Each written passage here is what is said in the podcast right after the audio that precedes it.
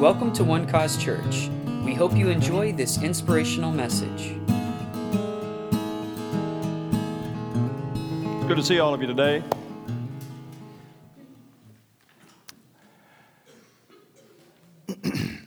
it's good to see all of you today. Amen. Amen. Good to have all of you here.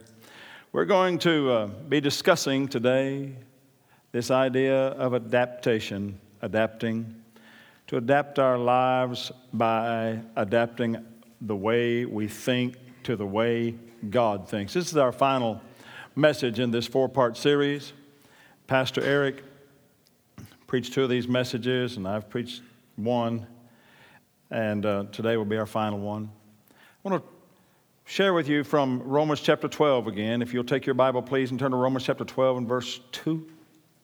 Romans 12 verse 2. If you have a Bible handy, please. I mean, everyone should have a Bible. We're giving them away. If you don't have a Bible with you, we want you to take that one that you have that they gave you. If you don't have a Bible at home, be sure and take that Bible with you. We, we believe everybody ought to have a Bible. This is one church that's still stuck on the Bible. We're stuck on the Bible. In fact, one of our meetings with our staff every, uh, every week is a meeting to study the Bible together. I've talked to, I've talked to pastors and, and, and staff members of other churches and other ministries. They said, You, you do what? I Said, we get together and we study the Bible as leaders. Really? Do you know that that's an oddity among church leaders? That they get together and study the Bible together? You're not even shocked, are you? But it's, it's an oddity that they get together and study the Bible together. But we do it here because, well, we're stuck on the Bible and not stuck on ourselves and our own ideas. I'm telling you, you're going to be stuck on something. You know, the great theologian Bob Dylan was right. You got, you got to serve somebody, right? Y'all remember Bob Dylan? Yeah. I was so happy when he started doing Christian music. You know, really, really. I mean, I really liked it because I like rock and roll. I got two people that agree with me, but uh, the rest of you just being religious, you like it too, but you just don't want to talk about it in church. we, are still, we're so stuck on the Word of God that we even screen what songs we sing in church. Because you uh, like it or not, some, some music that's written in, in the name of the Lord and in the name of Christianity, I mean, I'm telling you, Led Zeppelin's Black Dog is more edifying than some of that stuff. It's embalmed with unbelief. Yeah, I'm not kidding. Terrible. We just don't have it here. Not going to have it here. Not going to have music in the name of Jesus that's full of unbelief. Amen. What would Jesus think? Amen. All right. So today we're going to finish this up. Romans chapter 12 and verse 2. Have you found it? It says, And be not conformed to this world, but be ye transformed by the renewing of your mind, that you may prove what is that good and acceptable and perfect will of God. Did you notice it did not say, Be, uh, be not conformed to this world, but be ye transformed by the growing out of your hair, ladies? be ye transformed by the lengthening of your skirt. Or be ye transformed by the shaving of your face, sir. Or be ye transformed by not wearing makeup. Or be ye transformed by. By not listening to rock and roll. Or be transformed to this world and be, and be transformed by the. Re, huh? It says you have to renew your mind. You have to renew your mind to the Word of God. Man, some Christians go weird over the craziest things. When I first came into this, they told me that Christmas trees were of the devil. Christmas trees are of the devil? Yeah, it's a pagan holiday. Well, I finally got over arguing about it. I just say, well, the Bible says I'm, I'm a pagan. so I'm going to have a Christmas tree. That's what Paul called them Gentiles, the same word for pagan, right? Just because I got saved didn't make me a Jew. I still eat pig and shrimp and all that other stuff. You've heard me talk about this? You've heard me talk about these things? You get, I mean, and, and, and it's, it's funny. We think of the craziest things in church. Huh? We never, never talk like this out in the world. We don't talk crazy when we get to get in church.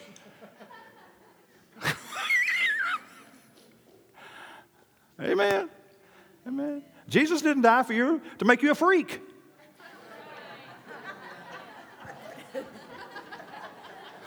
Come on, can I have a good amen here? He didn't die for you to make you a bunch of freaks.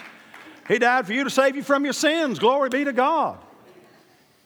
Well, don't you think that stuff is sinful? No, I think you're sinful for being an idiot.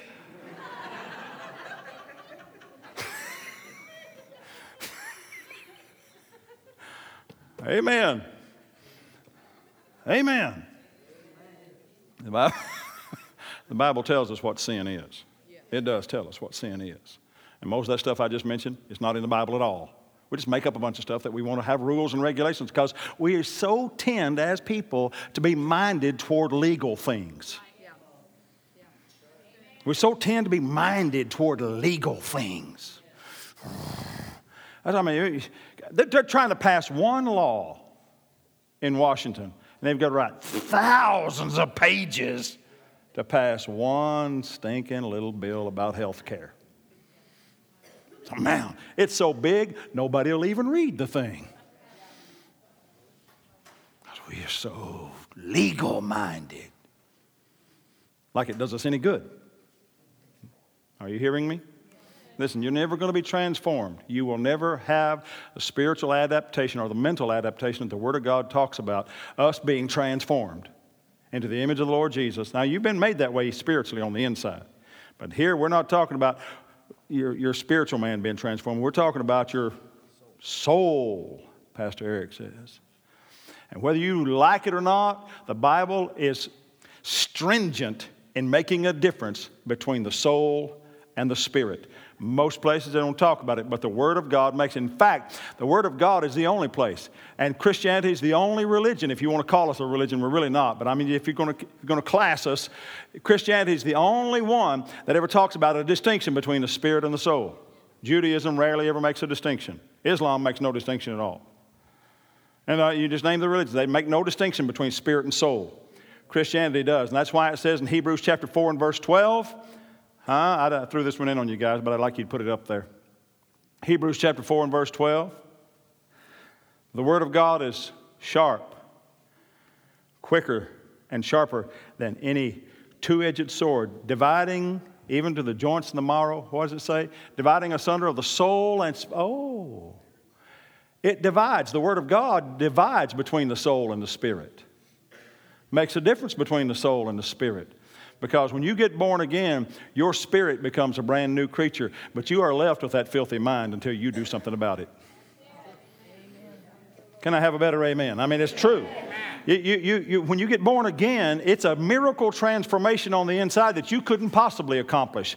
But when you believe on the Lord Jesus Christ, that He died for your sins uh, according to the Scriptures, and that He was buried and He rose again from the dead the third day according to the Scriptures, that simple gospel, when you believe that from the heart, the Bible says you become a brand new creature, and on the inside, you're born again. However, you still have the same crazy brain and mind that you went to bed with the night you got saved. Wake up in the morning, still some uh, crazy thoughts. I'm not saying that the Holy Ghost doesn't have an impact on you. I'm just saying that over time you're going to see that you will have to, with your own spiritual ideas, change the way you think in your mind. You just will. If you went to bed the night you got saved, or the night before you got saved, not liking spinach, the day after you got saved, you went to bed, there's probably little chance that you started liking spinach. I mean, you could have had a miracle, but I'm just telling you, you probably still didn't like spinach. I mean, I went to bed the night I, before I got, I got filled with the Holy Spirit. I, I, went to, I went to bed not liking chicken. I still don't like chicken.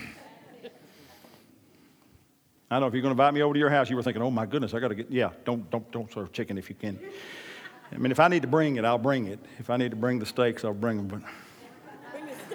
But cook them for me. I don't like chicken. I know what they eat. Don't ever talk to me about what pigs eat and try to eat and eat chicken in front of me because I'll tell you what chickens eat. Woo, mercy. Moving right along. Yeah, shrimp too. Ann always says that. She always says, Yeah, but shrimp eat the same, they're the same. I said, But I never saw a shrimp eat. I never had to look at that. I did watch the chickens. Romans chapter 12. But I want you to see something here powerful. Now, we're having fun, but I want you to get a hold of this. He says that you may prove. I looked the word prove up.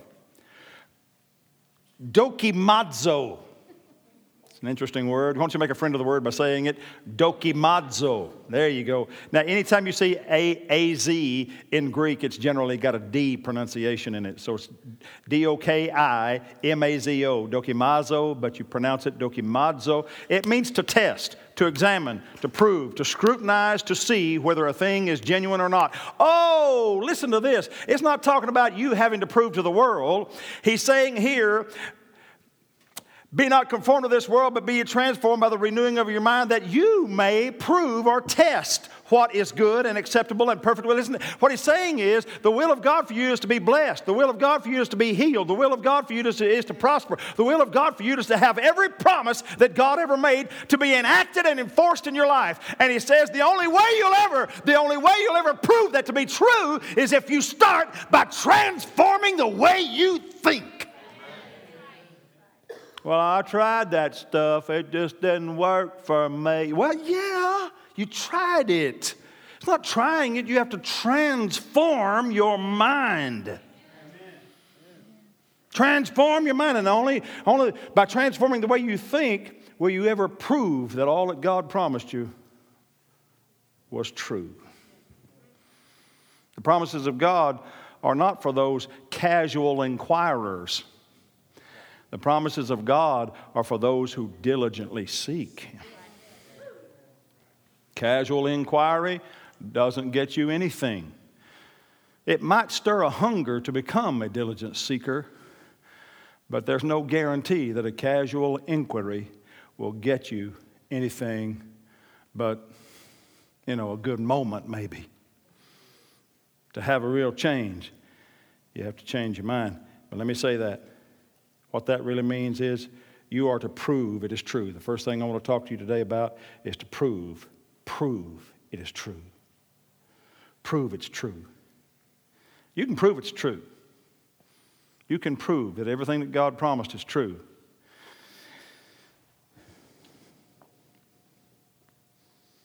There was a scientist who decided that he was going to prove that our perception of the world, our visual perception of the world, was not by virtue of our eyes, but largely by virtue of the mechanisms of the brain, the way the brain translated what came in through the eyes.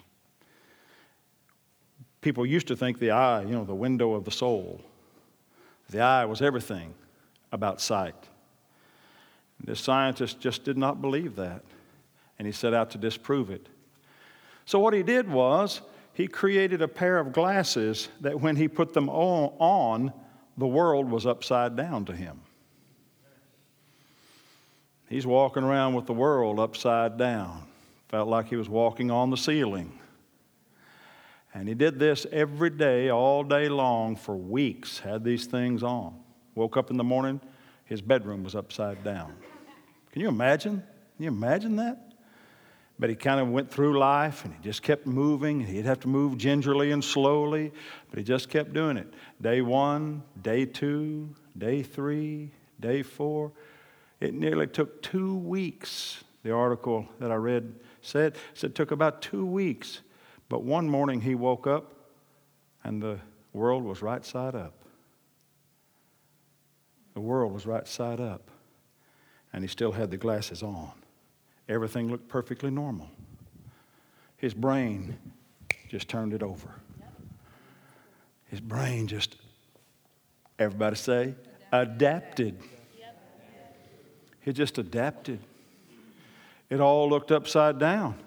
He's walking around. Everything's perfect. I mean, it looked upside down a few days ago, but now it's all, it's all all right. It's all perfect. Wow, took a little work, felt a little queasy at times, a little unsure of himself, but he stayed with it. and his mind adapted. Now, the story goes they took the glasses off and the world was upside down again. Of course, just a day or two later, it swapped, swapped back and went right back, reverted back so easily. This is an encouraging message today, but there's a bit of a warning in it.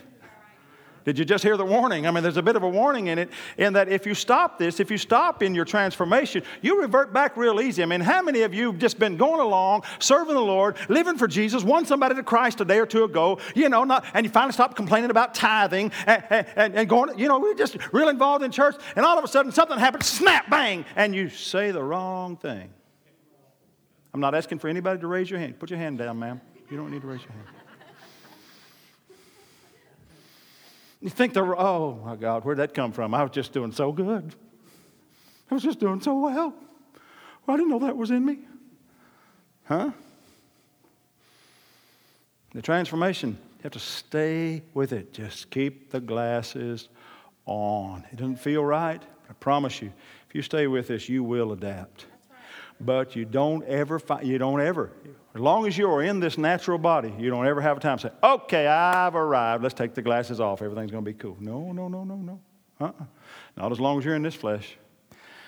The Bible teaches us that this flesh is at enmity against God and every day. That's why he said that tongue is an unruly. You have to ride herd on that thing all the time. Remember my teaching, remember, uh, the teaching on the zebra? The zebra in your mouth? Huh? Remember?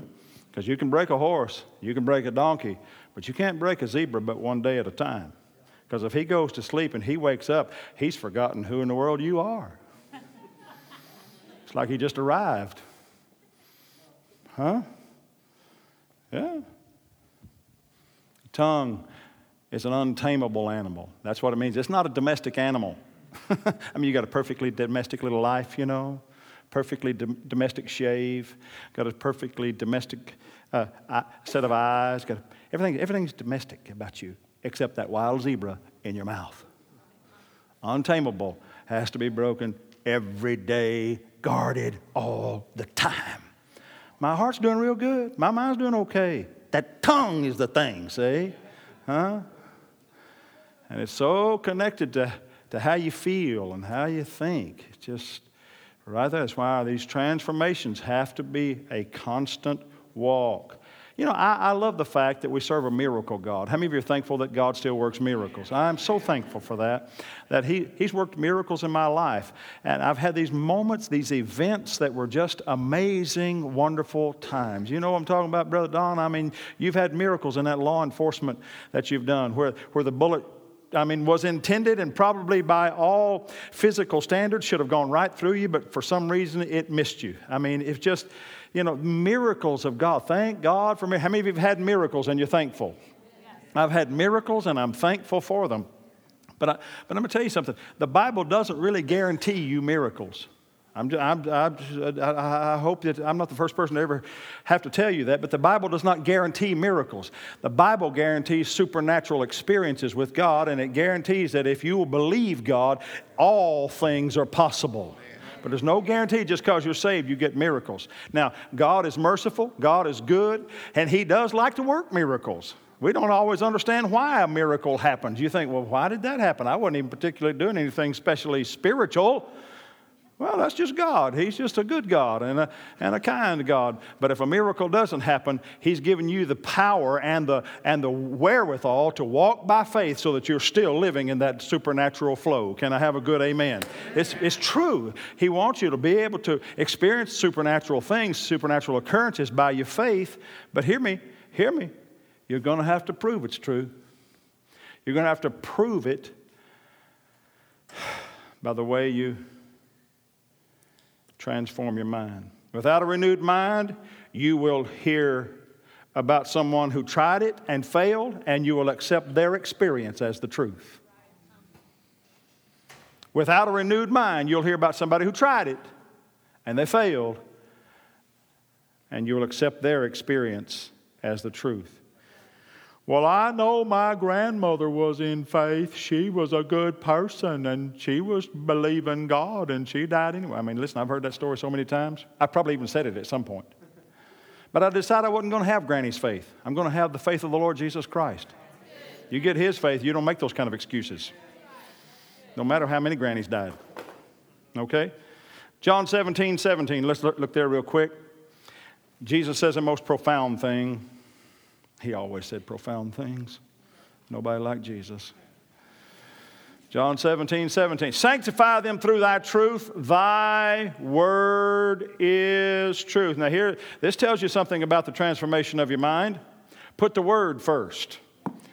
Prove that it's true and put the word first. Put the word first. You ought to tell two people you need to put the word of God first in your life. Put the word first. Put the word first. You get that pain in your body, quote the word of God. That doctor says something about your physical well being, quote the word of God. The banker says, I don't think so, quote the word of God. Amen. The teacher says you're going to fail. Quote the Word of God. Well, you might ought to be quoting the Word of God before it gets to that point, but. but you quote the Word of God. Put the Word first in your life. Get up in the morning and read the Word. Go to bed at night and read the Word. Listen, I, I, I read at night. Miss Ann reads in the morning. I read at night. I like reading at night because it sort of washes away the day for me and gives me something better to dream on. She gets up in the morning and gets her day going with it. So I guess that's the difference between, you know, our, our, our uh, she gets us through the day, she said. So I guess, I guess. But put the word first in your life. I mean, make it a priority. I'm not saying it has to be the first minute or the first hour, but I'm just saying it has to be, has to have a priority. If there's any going to be any real transformation, you've got to put the word first. Put the word first. It, it will make a difference in your daily life, but I promise you, it will make a difference in your life over a long period of time. This has changed us, us being daily Bible readers and studying the Bible every day. We don't, we don't do it because we're in ministry. I know what you're thinking. You think, well, yeah, you're a preacher, you're supposed to read the Bible every day. Well, we did it before we were in the ministry. It's kind of the reason why we wound up in the ministry, I think. You, you understand what I'm saying? Whatever you're preparing for, you ought to really prepare for it before you see it. You young preachers in this room, I know there's several of you young preachers in this room, act like you're in the ministry now. All right, enough of that. 3 John chapter 2. 3 John chapter 2 says, I wish above all things, beloved, that you would prosper and be in health, even as your soul prospers. I looked this up, this word prosper. Amazing word in the Greek. Euodoo. E U O D O O. Euodoo. They always make you pronounce both all the letters. They say Greek is the most honest language in the world because you have to pronounce there are no silent letters in it. Uodao. Well, how about that e at the beginning of it? Euodao. Anyway, you know what I'm, what I'm getting at. Uodao. It means to grant a prosperous and expeditious journey, to lead by a direct, hear me, and easy way to grant a successful issue, to cause to prosper, to prosper and be successful. So when he says here in 3 John 2, Beloved, I wish above all things that you would prosper, he's saying, I wish above all things that you would have the easy way and be in health, even as your soul takes the easy way. Why do we have it in our minds that the carnal way is the easy way? The Bible teaches that God wants to give you the really easy way. Don't forget what Jesus said in Matthew chapter 11 Come unto me, all ye that labor and are heavy laden, and I will give you rest. Take my yoke upon you and learn of me, for my yoke is. Easy. and my burden is light. See, the way of God is the easy way. All you Christians are just looking for the easy way out. Yeah, call us geniuses if you will, but we want the easy way out. It's the will of God for you to have the easy way. Listen, that life of sin and sinful thinking is a hard task master.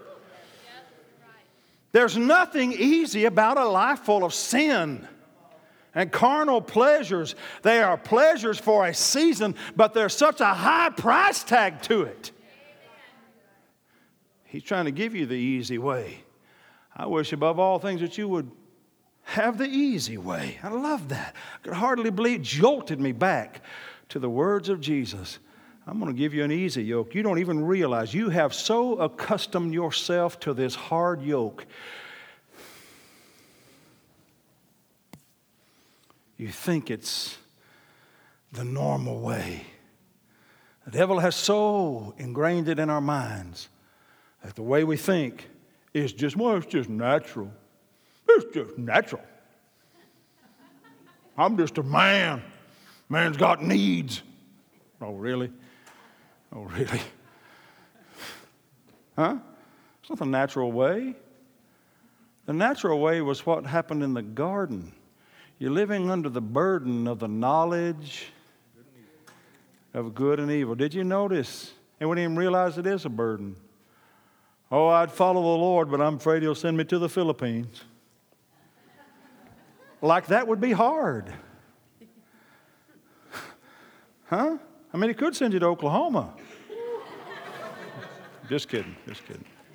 I'm from Oklahoma, so I can make the joke.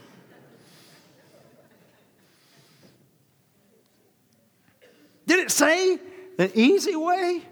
Oh. Hmm. Who said learning from the Lord had to be hard? I trained ponies when I was on the farm in Oklahoma. And I remember putting that bridle, um, that, that halter on that one pony. He was so smart. Put that halter on him, hooked that clip on him, and started trying to lead him. And my way was to make them pets, get right up under his chin and, and lead him this way. And if he didn't, and if he wanted to fight, well, then I'd have to get out on the end of it. And I just hold the pressure on him until he gave up. Even if he reared up, pull him back down and just keep the pressure on him until he took a step forward. As soon as he took a step forward, let up a little bit. You think, oh, now, that first day, I'm going to tell you, I never was successful in leading and teaching a, a horse how to lead the first day. But man, that second day, it was over. Because when you put that halter back on that sore head, his ears are so tender, his face is tender, everything about that head is hurt and tender. You put that halter back on and say, Come along, son, he's ready to go then, no fuss about it on day two. Huh? and then you just know you just got to put in the time, making him sore, making him hurt that first day. See, this is all it really is. And he found out that he actually loved being ridden. He loved, he found out his purpose. Found out his purpose. He loved. He sometimes he'd just just come and rub on me and hope hope that I'd want to go riding. He loved it because he knew all these tricks that taught him all kinds of things. He loved it, found a purpose for living. Don't you understand that when Jesus puts his yoke on you, he's really just trying to give you your purpose in life? You were created for God, Whew. strapped with the knowledge of good and evil. Jesus, don't forget, cursed that fig tree. When the fig tree offered the last Adam leaves, he cursed it to death. And then when his disciples saw it, he turned and said to them, Have faith in God. And I say to you today, some of you, all of us are on different levels in our walk with God, and no one has any right to point a finger at somebody else. We're all in this together, and we're all on different levels. Are you hearing me?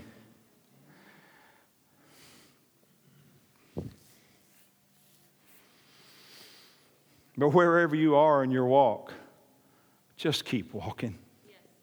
Have faith in God. Have faith in God. You may feel like you're on the first rung. Have faith in God. You may feel like you're way at the top. You're probably not, but have faith in God. You may feel like you're in the middle, lost in the crowd. Have faith in God. Wherever you are, it's a good thing to have faith in God. It's a good thing to be told by somebody, have faith in God. But because somebody says, have faith in God, that doesn't mean that that's some sort of indictment. Where, when did we get so touchy and so sensitive about that?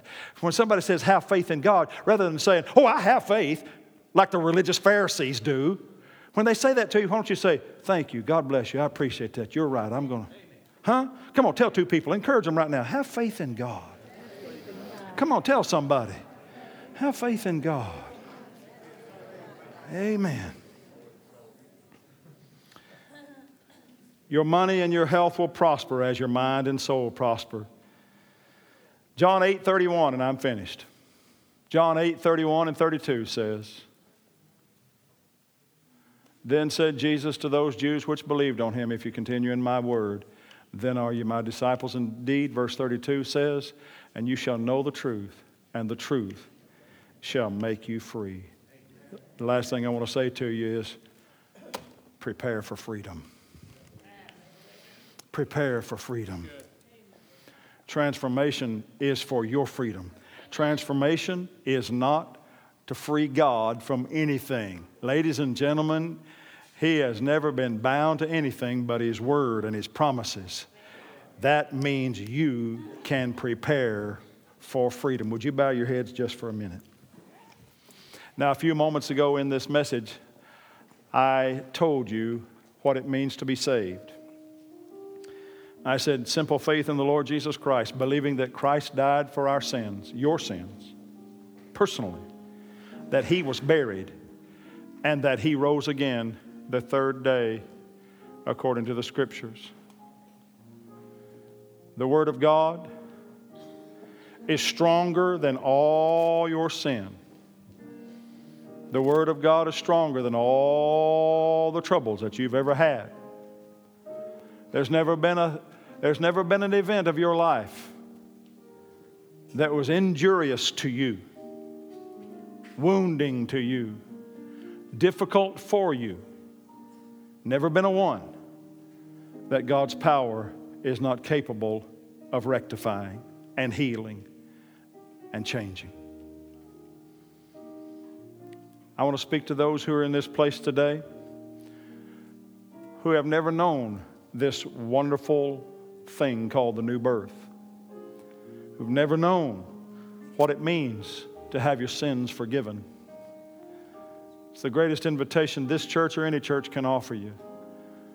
We have a lot to offer the friendship of great people, wonderful praise and worship music, a youth program that's like none other in this city, powerful, powerful pastoral staff and and covering for your life in those areas where you have need.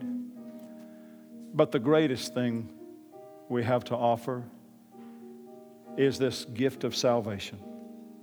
It's not our offer, really, it's just something we're passing along. God made this offer to all men. Christ died for our sins according to the scriptures, and he was buried. And he rose again the third day, according to the scriptures. The Bible says, if you will believe that message, that you too will be changed. In a miracle fashion inside, you become a new creature. Old things will pass away, and behold, all things will become new. Now, I know you're here today, and I'm not going to belabor this. But I have to ask you if you're in this building this morning and you say, Preacher, you're talking to me. I want to know Jesus as my own Savior. I want to be right with God. I want to know that if I were to die somehow, that I would go to heaven. If that's you, I want you to lift your hand right now. I want to pray for you. Wherever you are, just lift your hand right where you are. And don't be ashamed. Don't be ashamed. Don't be afraid. Doesn't make any difference. Everybody in this building had this experience at some time or another. And we're pulling for you. We want you to know God. We want you to know the freedom from sin. Come to Christ and receive His mercy and His grace. Anyone in the building today? All right. Let's stand upon our feet. Praise the name of the Lord. Thank you for listening, and we hope you enjoyed the message. For more information about One Cause Church, please visit us online at onecausechurch.com.